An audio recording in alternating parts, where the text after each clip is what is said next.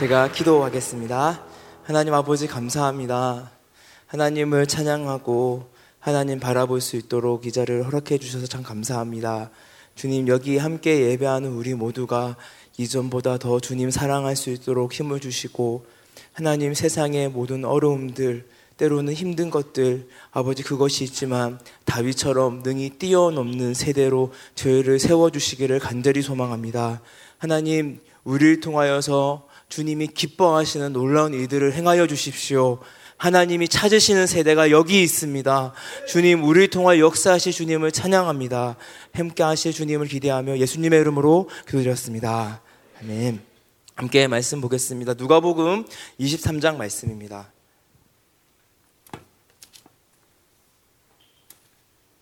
누가복음 23장 50절부터 54절 말씀입니다.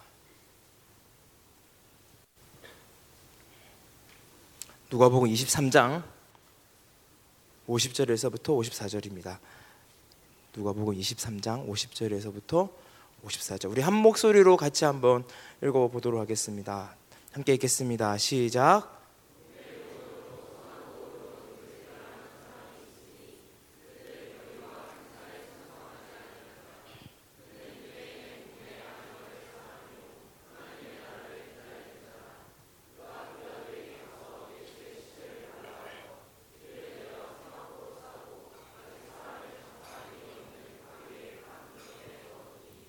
이날은 준비료 안식일이 거의 되었더라.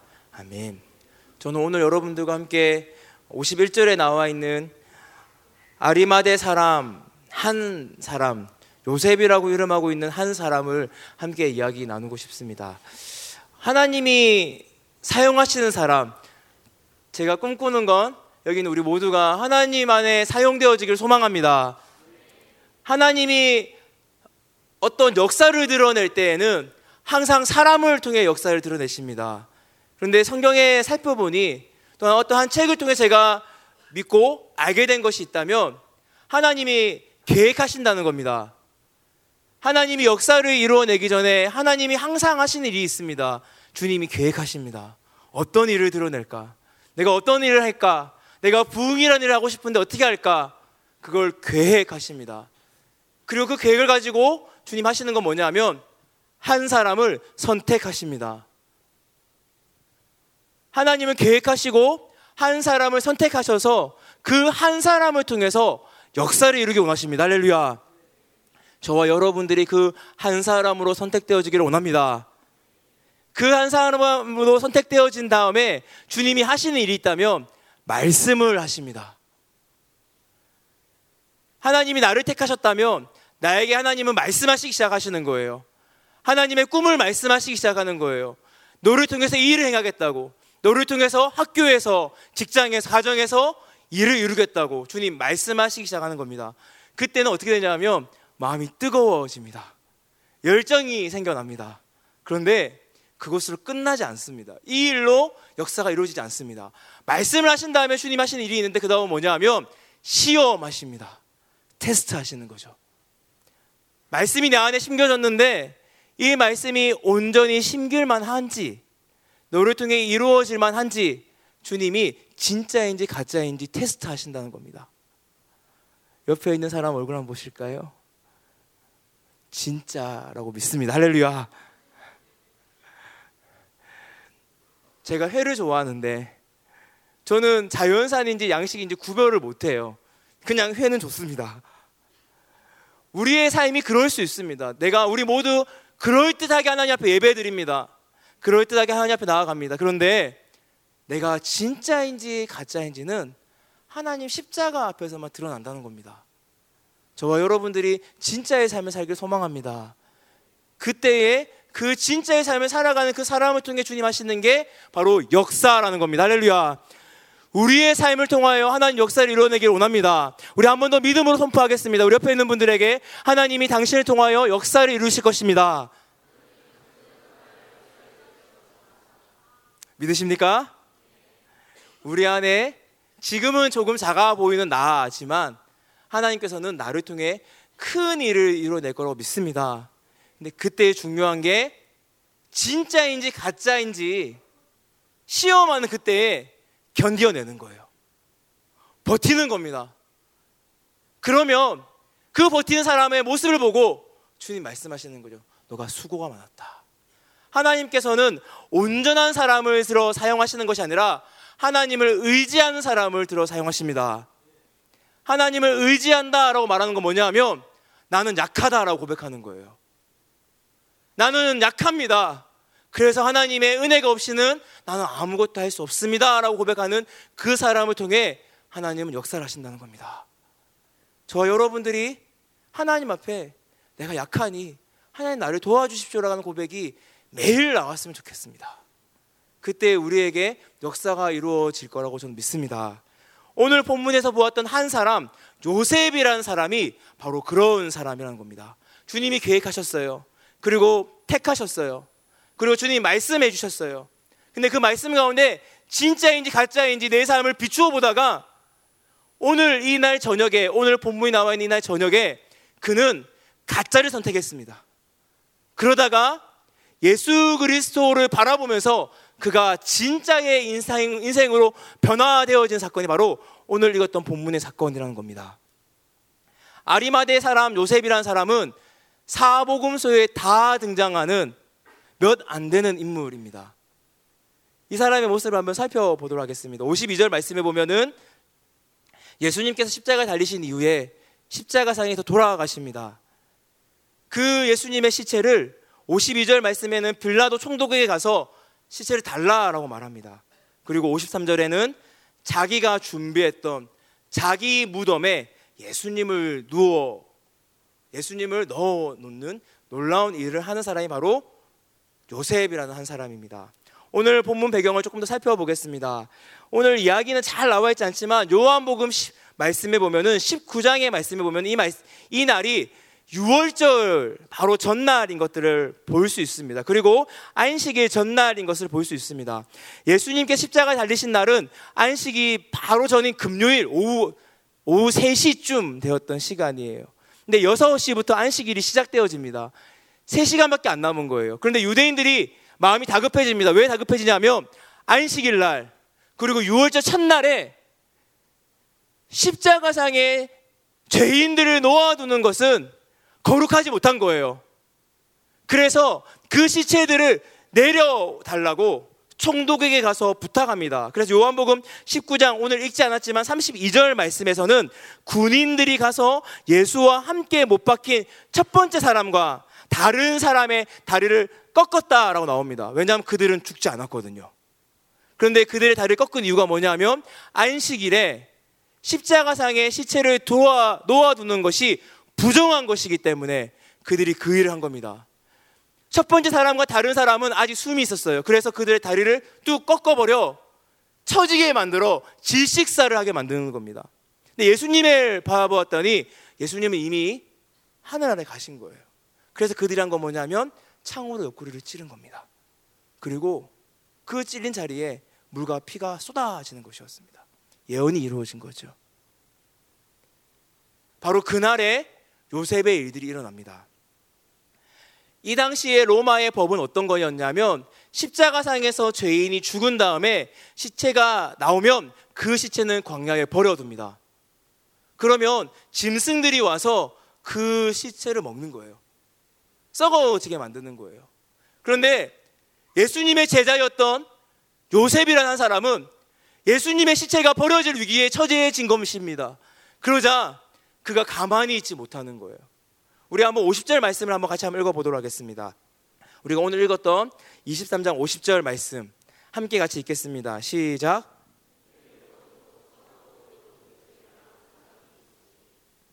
요셉이라는 한 사람이 공의 의원이었고 선한 사람, 의로운 사람이 표현된 이 사람이 예수님의 시체를 가져달라고 요청을 하기 시작하는 겁니다. 그래서 우리가 읽었던 52절 말씀에 빌라도에게 가서 예수의 시체를 달라라고 합니다. 여러분, 이 말 자체를 깊이 생각을 해보십시오. 무엇은 어떤 의미냐면 예수님이 십자가에 못 박히셨어요. 그리고 예수님이 시체가 이제 버려질 그 위기에 내가 이 시체를 나에게 달라고 말하는 것은 이 사람이 나와 친밀한 관계다라고 표현하는 겁니다. 십자가 달렸던 예수님, 반역자였던 예수님이 나와 정말 친밀한 관계니까 그냥 버리지 말고 나에게 주십시오. 내가 이 예수님의 시체를 수습하겠습니다. 그런데 예수님 어떤 분이세요? 바로 반역죄인이었어요. 가장 큰 죄인이라고, 많은 사람들이 십자가상에 못 박아야 된다고 말했던 그 죄인이었어요. 그래서 예수님의 제자들이 있었는데, 예수님 주변에 많은 무리들이 있었는데 아무도 예수님께 오지 않았었어요. 그런데 요셉이라는 한 사람만 예수님께 간 거예요. 그리고 내가 이 시체를 수습하겠습니다. 내가 이 시체를 나에게 주십시오 라고 말하는 거예요. 이게 무슨 의미냐면 이 사람은 나와 친밀한 사람이라고 소문이 나기 시작할 겁니다. 그 다음날 바로 소문이 날 겁니다. 요셉은 반역죄인이었어. 공의의 의원이었고 의롭다고 말하는 이 요셉은 역시 예수파였어. 소문이 나기 시작하면 어떻게 될까요? 그 무리에서 왕따를 당하게 될 거죠. 그가 유력한 지도자였다가 한순간에 몰락해질 수밖에 없는 일들이 벌어질 수밖에 없는 사건이 바로 오늘 읽었던 이 본문의 사건이라는 것입니다. 그가 왜 이렇게 했을까요? 바로 자기가 보았던 그 예수님이 가장 존귀한 분이시라고 고백하는 것입니다. 할렐루야. 십자가상에 버려질 수밖에 없는 그 예수님이 가장 존귀한 분이시기에 그가 멈춰 있을 수 없었습니다. 하지만 예수님 주변에 있었던 12명의 제자들, 11명의 제자들, 그리고 예수님과 함께 다녔던 많은 무리들은 그를 따라오지 않았습니다. 요셉은 어떤 사람인가요? 우리가 방금 읽었던 50절 말씀에 그는 공회의 의원이라고 말합니다. 이 당시의 공회는 약 70명 정도로 구성되어져 있습니다. 그래서 유대인들 안에서도 인정받는 사람만 갈 수 있는 사람이 바로 공회의 의원이라는 겁니다. 세상적으로 보았을 때 그는 똑똑한 사람이요, 높은 지위에 있는 사람이요, 예수님을 따르는 사람이었던 것입니다. 우리 함께 같이 말씀을 한번 찾아와 보겠는데요. 요한복음 19장 38절 말씀입니다. 요한복음 19장 38절 말씀, 우리 같이 한번 읽겠습니다. 시작. 아리마대 사람 요셉은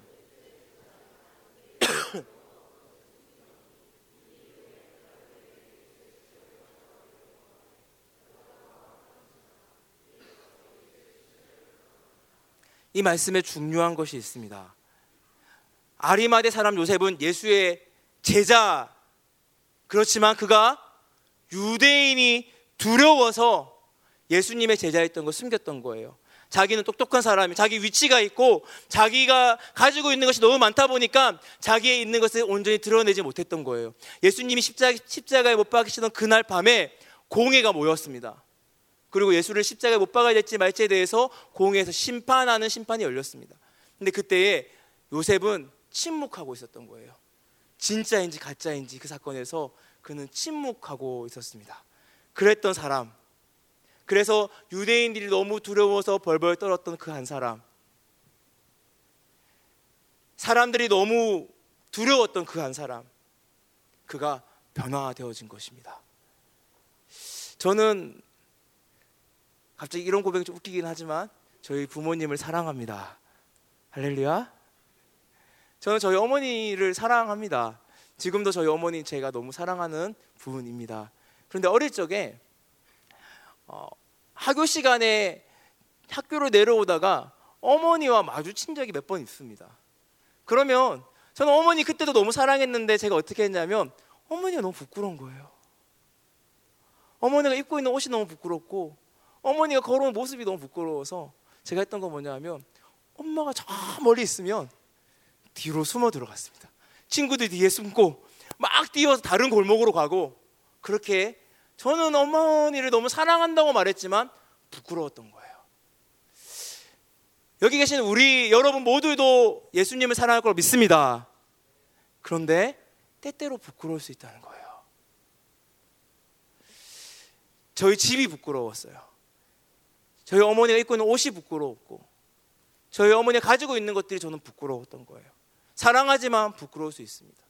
그런데 요셉은 어느 사건을 통하여서 그 부끄러워하던 마음을 벗어버리게 된 것입니다.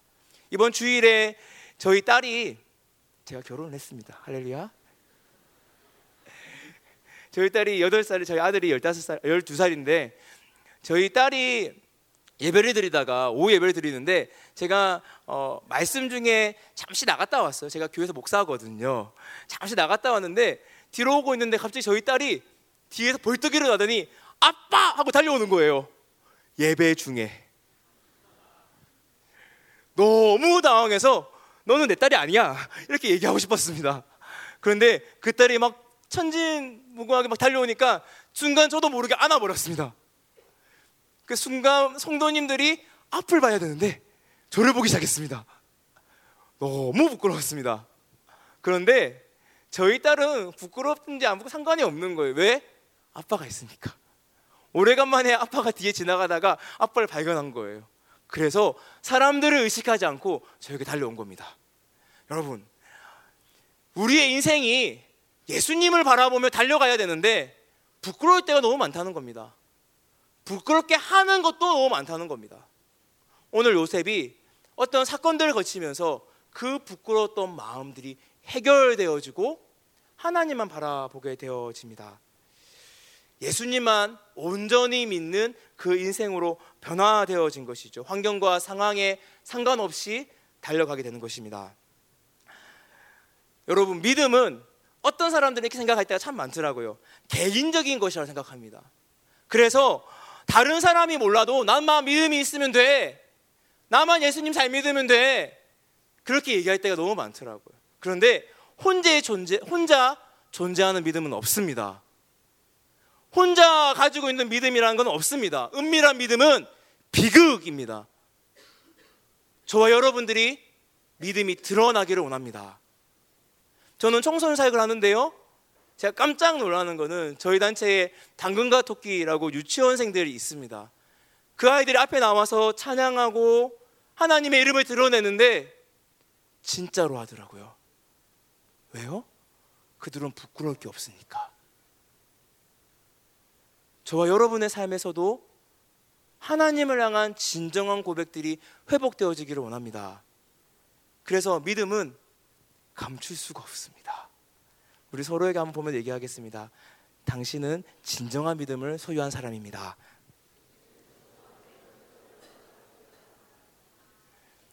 요셉은 두려움이 많이 있었습니다. 부유하고 명예롭고 존경을 받았던 사람이었기 때문에 기억할 것은 예수님을 믿으면서도 우리 인생은 포기할 것이 참 많은 인생이라는 겁니다. 그래서 그 인생을 걸어갈 때에 우리가 어떤 어려움이 오든지 간에 요셉이 선택했던 것처럼 요셉의 선택이 우리의 선택되어지기를 원합니다. 믿음의 행동을 하기 시작하는 것입니다. 믿음으로 걸어가기 시작하는 것이죠. 그래서 제가 오늘 여러분들과 크게 세 가지 나누고 싶습니다. 어떻게 하면 요셉의 삶, 요셉의 이 이야기를 통해서 배울 것이 무엇이 있는지 나누고 싶습니다. 첫 번째 여러분들과 함께 나누고 싶은 것은 이것입니다. 요셉의 행동을 보면서 저는 배운 것이 있습니다. 이거 뭐냐 하면 다른 사람의 믿음을 함부로 이야기하지 말자는 것입니다. 우리는 다른 사람의 모습, 다른 사람의 믿음을 보면서 야, 너는 믿음이 있어, 너는 믿음이 없어, 아유, 너는 그러니까 안 되지 라고 하는 이야기를 많이 하더라고요. 그런데 오늘 이야기 본문에서 요셉은 믿음이 없는 사람처럼 보였습니다. 그런데 결국 그는 어떤 사람이었죠? 진정한 믿음을 가진 사람이 되었습니다. 3년간 예수님을 따르던 사람들은 보이지 않았습니다. 믿음이 연약한 것처럼 보였던, 그래서 유대인이 두려워서 숨어 있었던 요셉은 반대로 아무도 보이지 않던 제자들 사이에서 오히려 드러난 인생이 되었다는 것입니다. 저희 아들이 그런 얘기를 합니다. 저는 제 아들을 잘 키웠다 생각했거든요. 그래서 이름이 우진인데 우진아 너 행복하지? 제가 물어봤어요. 내심 기대했죠. 행복해 라는 말을 기대했죠. 그래서 제 아들한테 우진아 행복해? 물어보니까 우진이가 하는 말이 인상 팍 쓰면서 너무 힘들다는 거예요. 순간 너무 당황했습니다. 8살이었거든요 그때가. 그래서 너 왜 힘드냐고 물어보니까 뭐라고 한지 아세요? 돈이 없어서 힘들대요. 아빠 때문인가 봐요. 돈이 없어서 힘들다는 거예요. 그래서 제가 물어봤어요. 너 얼마가 있으면 행복할 것 같아? 얼마 얘기했을까요? 1억을 얘기했습니다. 당황했습니다. 아빠도 못 만져본 돈인데 얼마 전에는 저희 아들이 그 아들이 마트에 갔는데 아빠 통장에 돈은 100만 원은 있어? 이렇게 물어보는 거예요. 내 순간 당황해서 아빠 통장 말하는 거냐고. 아빠 통장. 그때 100만 원이 없었어요. 아빠 통장에는 100만 원이 없어 이렇게 얘기했더니 우리 아들이 딱 하는 말 딱 한마디였어요. 거지네. 거짓입니다. 근데 그때 당시에 우리 아들이 1억이라는 돈을 얘기하는 거예요. 그래서 제가 어떻게 했냐면 돼지 저금통을 가지고 와서 돼지 저금통 앞에다가 숫자로 1억이라고 동그라미를 막 해서 줬어요. 우진아, 이거는 1억 정도의 가치가 있는 거야. 너 이거 가지면 좋을 것 같아.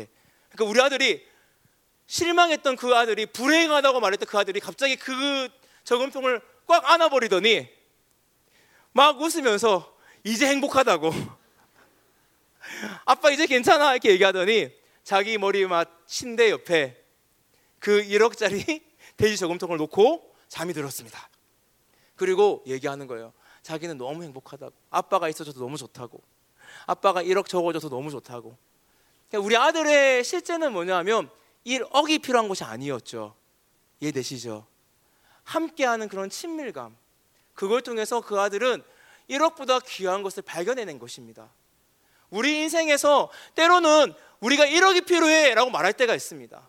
이런 것이 있어야 돼 라고 말할 때가 있습니다. 그런데 실상은 그것보다 더 중요한 것이 많다는 것입니다. 우리가 때로는 믿음이 없는 것처럼 보일 때가 있습니다. 우리의 삶에서 나는 믿음이 약한 것처럼 보일 때가 있습니다. 그런데 우리가 온전히 예수님을 만나면 내 인생이 사실은 히든카드로 변화된다는 겁니다. 할렐루야. 찌질해 보이는 사람들이 있습니다. 여기는 없습니다.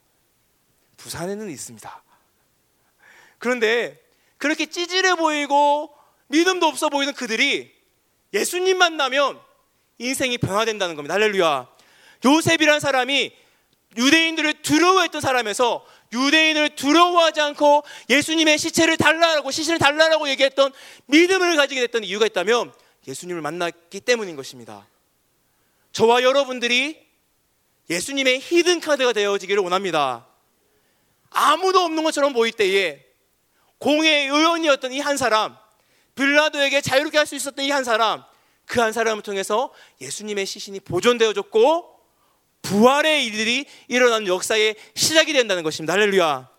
저와 여러분들이 때로는 연약해 보이는 모습, 내가 그렇게 보일 수 있습니다. 그런데 하나님은 여러분들을 사용하기 원하십니다. 하나님은 여러분 한 사람 한 사람 통해서 역사를 드러내기를 원하십니다. 그래서 때로는 다른 사람을 향한 믿음 없다가 아니라 나는 왜 이렇게 믿음이 없을까? 나는 안 될 것 같아. 나는 예수님 제대로 못 믿는 것 같아. 그런 이야기에서 하나님의 온전한 히든카드가 내가 되어지기를 소망합니다. 서로에게 한 번 더 이야기할까요? 당신이 하나님의 소망입니다. 아멘.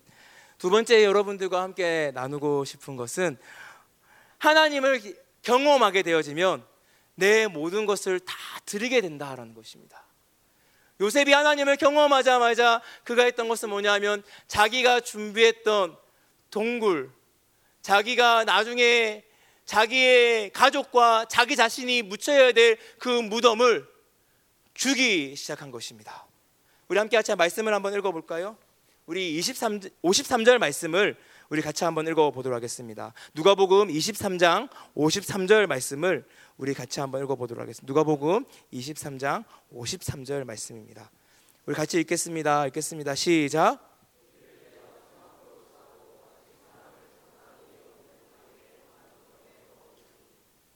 세마포로 싸고 아직 사람을 장사한 일이 없는 바위에 판 무덤에 넣어두었다라고 말하고 있습니다. 그는 예수님께 자기의 인생을 드리기로 결정을 하고 사람들 시선 때문에 자기의 것이 빼앗길까 두려웠던 그가 사람의 시선을 의식하지 않고 하나님께 자기 것을 드리는 인생으로 변화되어지기 시작했습니다. 그리고 그가 마련해뒀던 무덤에 예수님을 모시기 시작한 것입니다. 이 말씀을 잘 묵상해 보면 요셉이 나이가 적지 않았던 것 같아요. 요셉은 노인이었던 것 같습니다. 유대인들의 꿈이 있는데 존귀한 유대인들은 부활을 준비했습니다. 자기가 다시 살아날 그 부활을 준비하며 자기의 무덤을 준비하는 것, 이것이 존귀하고 예수님을 잘 믿는, 하나님을 잘 믿는 유대인들이 하는 마지막 때의 준비 방법이라는 것입니다. 그래서 요셉은 자기 자신을 위해서 이 무덤을 준비해 놨습니다. 뿐만 아니라 이 무덤은 이때 당시에 관습에 보면 자기 자신뿐만 아니라 자기 가족들이 함께 들어가게 될 무덤이었던 것입니다. 그리고 그 무덤은 부활을 위한 무덤이었던 것입니다. 이것은 무슨 의미일까요? 이 무덤을 하나님께 드린다라고 말하는 것은 무엇일까요? 내 영광을, 내 마지막 영광을 하나님께 드린다는 것입니다. 더 이상 내가 가지고 있던 나의 마지막 영광, 내가 이 땅의 영광을 더 이상 바라보지 않고 하나님의 영광을 바라보겠다라는 마음으로 예수님을 향하여서 자기가 준비했던 것을 온전히 드려드리기 시작한다는 것입니다. 저와 여러분들이 내가 준비하고 있는, 내가 가지고 있는 그 귀한 것이 있다면 그것도 주님께 드려드릴 수 있는, 이 땅의 영광을 더 이상 사모하지 않고 하나님 나라의 영광을 사모하는 세대로 살아가기를 축복합니다. 우리가 잘 아는 것처럼 무덤은 자기를 드러내는 것입니다. 이집트에 있는 피라미드, 우리나라에 있는 많은 무덤들, 큰 왕들의 왕릉들, 자기의 영광을 드러내는 것이었죠. 그런데 예수님을 온전히 알기 시작하자 요셉은 한 사건을 통하여서 그것이 변화되어집니다. 이 땅의 영광을 더 이상 취하지 않고 하나님의 영광만 취하겠다고 결정하게 되는 것이죠. 이것이 바로 오늘 이 본문에 보여주는 두 번째 이야기입니다. 여러분들, 저와 여러분들이 하나님의 영광만 바라보는 삶 살아가기를 축복합니다. 세 번째, 제가 여러분들과 드리고 싶은 마지막 이야기입니다. 요셉을 통해서 배우고 싶은 이야기는 위기의 순간 믿음이 생긴다라는 것입니다. 믿음의 시작이 위기로부터 온다라는 것입니다. 살아있는 주를 만났었어요. 오늘 있는 요셉이라는 사람은 살아있었을 때, 예수님이 살아있었을 때에 예수님을 만났던 사람이에요. 그래서 예수님의 제자라고 표현했죠. 그런데 그가 변하지 않았어요. 그가 살아있을 때 예수님을 만났지만 그는 여전히 부끄럽고 두렵고 떨림 가운데 있었어요. 두려웠던 그가 어떻게 갑자기 믿음이 생겼을까요? 그가 어떻게 갑자기 이렇게 변화되어졌을까요? 자기의 가장 귀한 무덤도 드리고 사람을 두려워했던 그가 사람을 두려워하지 않게 되었을까요? 이유는 딱 한 가지입니다. 바로 십자가를 경험했기 때문입니다. 예수 그리스도의 십자가를 눈앞에 보자, 그 전까지 변하지 않았던 그가 변하기 시작한 것입니다. 아리마대 사람 요셉이 자기의 삶의 터닝 포인트로 잡았던 이유가 무엇이냐면, 그 사건은 바로 예수님의 십자가 사건이라는 것입니다. 우리는 귀로 들었던 그 십자가, 하지만 요셉은 자기 눈앞에 예수님이 십자가에 달리신 거예요. 그 십자가에서 예언이 이루어진 걸 눈으로 보기 시작한 거예요. 그러자 그는 신앙의 변화가 일어나기 시작한 겁니다. 이전까지는 적당히 사람의 눈치를 보고 신앙생활을 했던 그가 예수님 십자가를 생각하니까, 예수님 십자가를 바라보니까 이렇게 살 수 없어, 이렇게 따라갈 수 없어, 내가 이 정도로 머물 수 없어. 그리고 자기의 마음을 드리기 시작한 겁니다.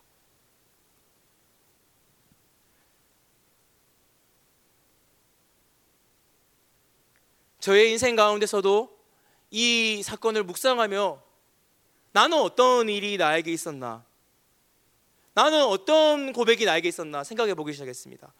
이전에 모든 것보다 주님 사랑하겠다고 얘기했던 그 사건이 나에게 무엇이었나. 저는 중학교 2학년 때 예수님을 처음 믿었습니다. 물론 중학교 1학년 때 찬양하고 있는데 갑자기 눈물이 쭉 흘려버렸어요.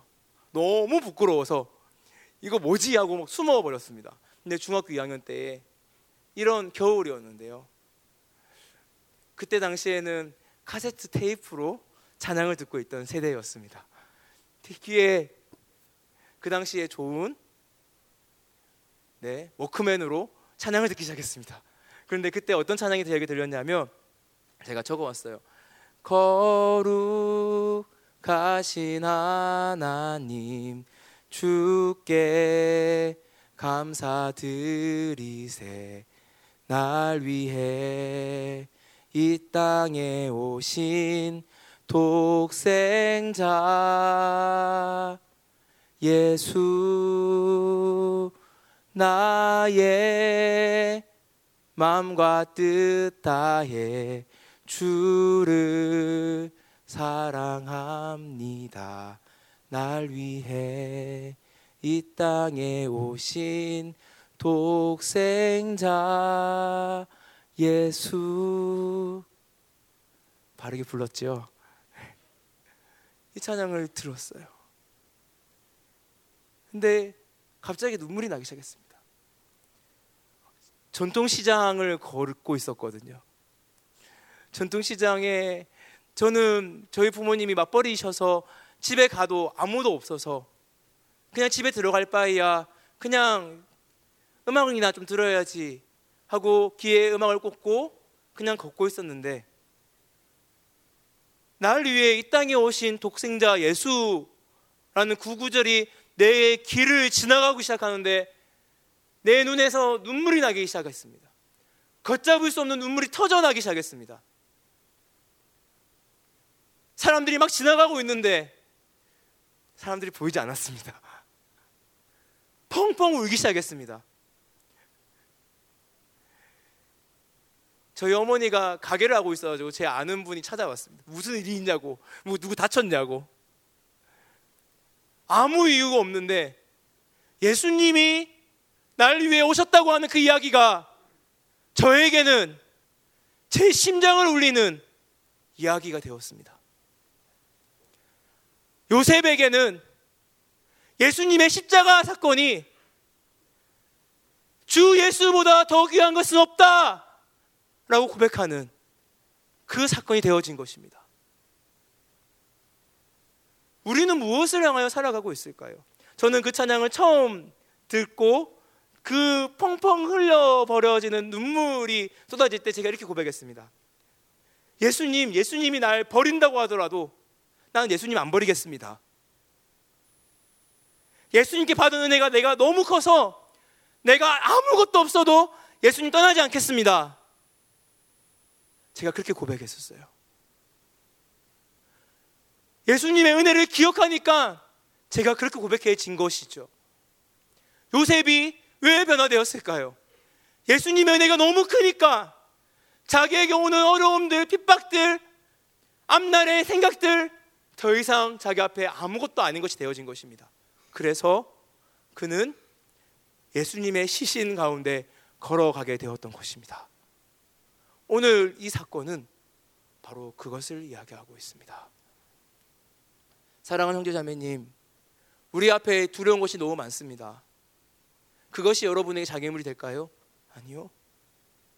우리에게 장애물이 딱 한 가지가 있습니다. 주 예수보다 귀한 것이 너무 많은 내 마음이 장애물입니다. 우리의 일생에서 다른 것을 볼 것이 없습니다. 날 위해 십자가 달리신 주님 외에 우리가 볼 것이 아무것도 없습니다. 그런데 너무 두려운 겁니다. 부끄러운 겁니다. 이렇게 살면 안 될 것 같은 이야기들이 들리는 겁니다. 그래서 다른 것으로 치장하기 시작하는 겁니다. 다른 것을 입고 다른 것을 먹고 다른 친구들을 사귀고.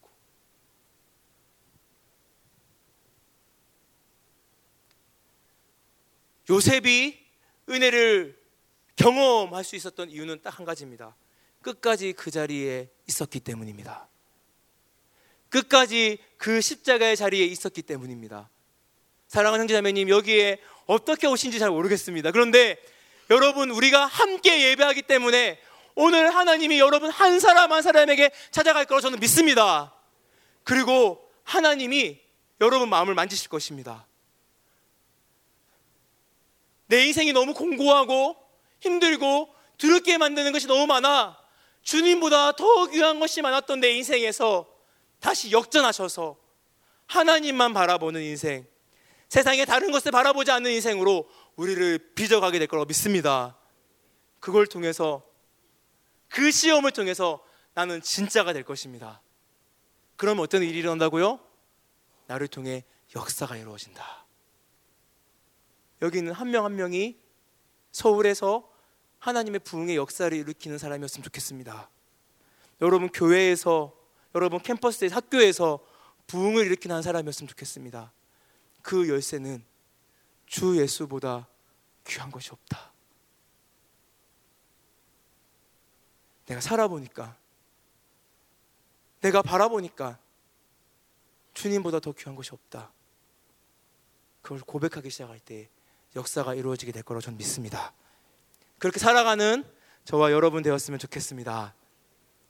한 가지 얘기만 하고 마무리하겠습니다. 그렇게 주님보다 더 귀한 것이 없다고 고백했던 한 여자가 또 있습니다. 요한복음 12장에 나와 있는 자기의 향유옥합을 깨뜨렸던 여자입니다. 안 찾아보셔도 돼요. 그 여자가 있습니다. 저는 이 사건을 보면서 왜 제자들은 예수님께 자기의 귀한 것을 깨뜨렸던 이 여자를 향하여서 귀하다 말하지 않았을까? 왜 이 여자를 향하여서 귀하다 말하지 않고 그걸 왜 깨뜨렸냐고, 그거 깨뜨리지 말고 다른 사람에게 구제하지. 왜 그런지 아세요? 이유는 딱 한 가지입니다. 그 옥합이 너무 비쌌기 때문입니다. 그 옥합이 제자들 보기에 너무 비쌌기 때문에 제자들은 그 옥합을 왜 깨뜨렸냐고, 예수님께 적당하게 헌신하면 되지, 예수님께 적당하게 나아가면 되지, 왜 했냐고 그렇게 얘기하기 시작한 거죠. 그 앞에 있었던 사람이 바로 가룟 유다였습니다. 여러분, 예수님께 우리의 가장 귀한 것을 드렸으면 좋겠습니다. 예수님께 우리의 가장 소중한 것도 드려도 아깝지 않은 인생이 우리 인생이었으면 좋겠습니다.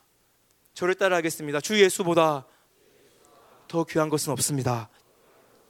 주 예수보다 더 귀한 것은 없습니다. 아멘. 그것이 우리의 인생이 되어지기를 원합니다. 저와 여러분들이 또 언제 만날지 모르지요. 하지만 꼭 기억했으면 좋겠습니다.